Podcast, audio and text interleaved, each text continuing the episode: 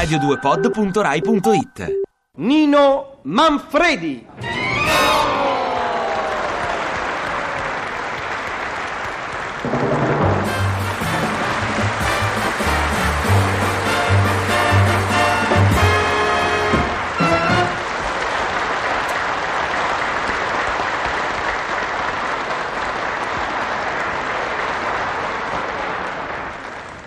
E rieccomi qui a puntualizzare.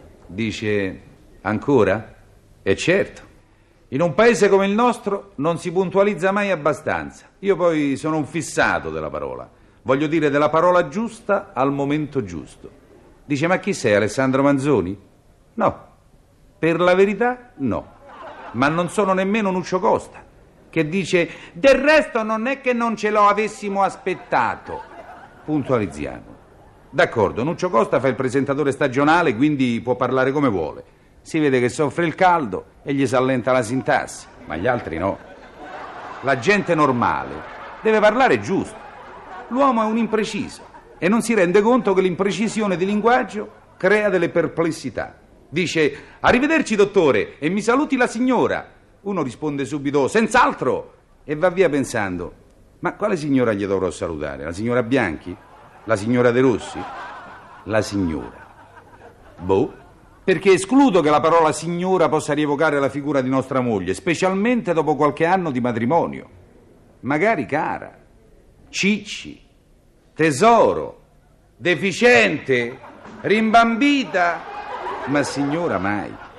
Dice, ma allora sei proprio pignolo. Come farai a vivere? Come faccio? Ve lo puntualizzo subito. Filosofia. Filosofia e tengo sotto braccio mia moglie. Non è chiaro? Filosofia. Penso a Sofia. Alla Loren. E beh, certo sta meglio Carlo Ponti. Lui se l'è sposata. Quindi bisogna prendere la vita con filosofia e accontentarsi. Come me. L'altro giorno fermo uno che percorreva l'autostrada e dico: Mi darebbe un passaggio? Dice: E come? Non lo vede che vado a piedi? Dico: E beh, mi porta a Cavacecio. Mica gli ho chiesto la fuori serie. Puntualizziamo. Nella vita bisogna essere precisi e filosofi. E per l'argomento filosofia cedo la parola a Trilussa, del quale vi dirò er professore di filosofia. Lo chiamavano Ermatto, poveraccio. Invece era un filosofo, purtroppo. Pallido, allampanato, mezzo zoppo, con un fascio di libri sotto al braccio, pareva che covasse i misteri de dietro al vetro degli occhiali neri. A mezzogiorno lo vedevo spesso che entrava all'osteria della Speranza per minchionare lo stomaco e la panza con un po' di minestra e un po' d'allesso. Che il professore, fra i tanti guai, mangiava poco e chiacchierava assai. Se aveva da discutere una cosa, pesava le parole e piano piano si grattava la barba con la mano con una mossa seria e pensierosa, come se ricercasse in mezzo al pelo le idee che gli venivano dal cielo. E che discorsi, roba mai sentita. Dice, la onde, la ragione pura, dimostra come in tutta la natura esiste un'armonia prestabilita. Il sole è tondo, ma se fosse ovale, si chiamerebbe sole tale e quale.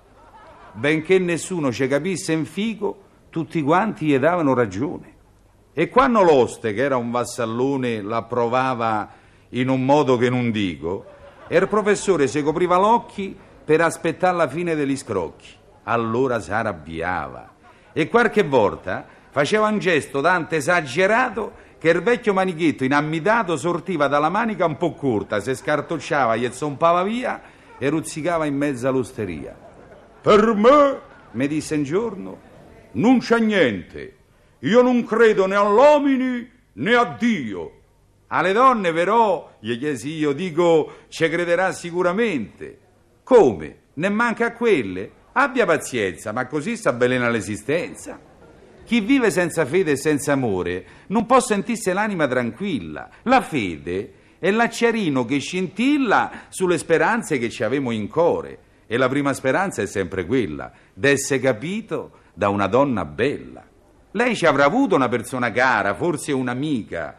Lui mi disse un nome, però lo disse a mezza bocca, come se masticasse una parola amara. Poi si aggiustò gli occhiali, ma non tanto da non far vedere luccichio del pianto.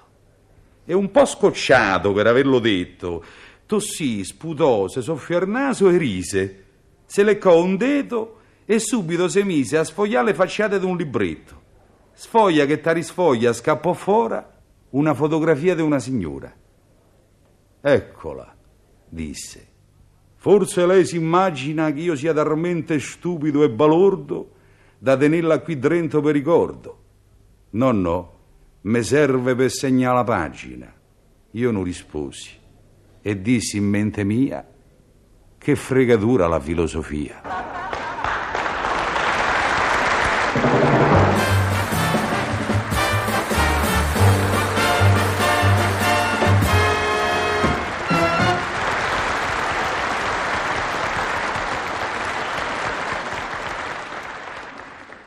Ti piace Radio 2? Seguici su Twitter e Facebook.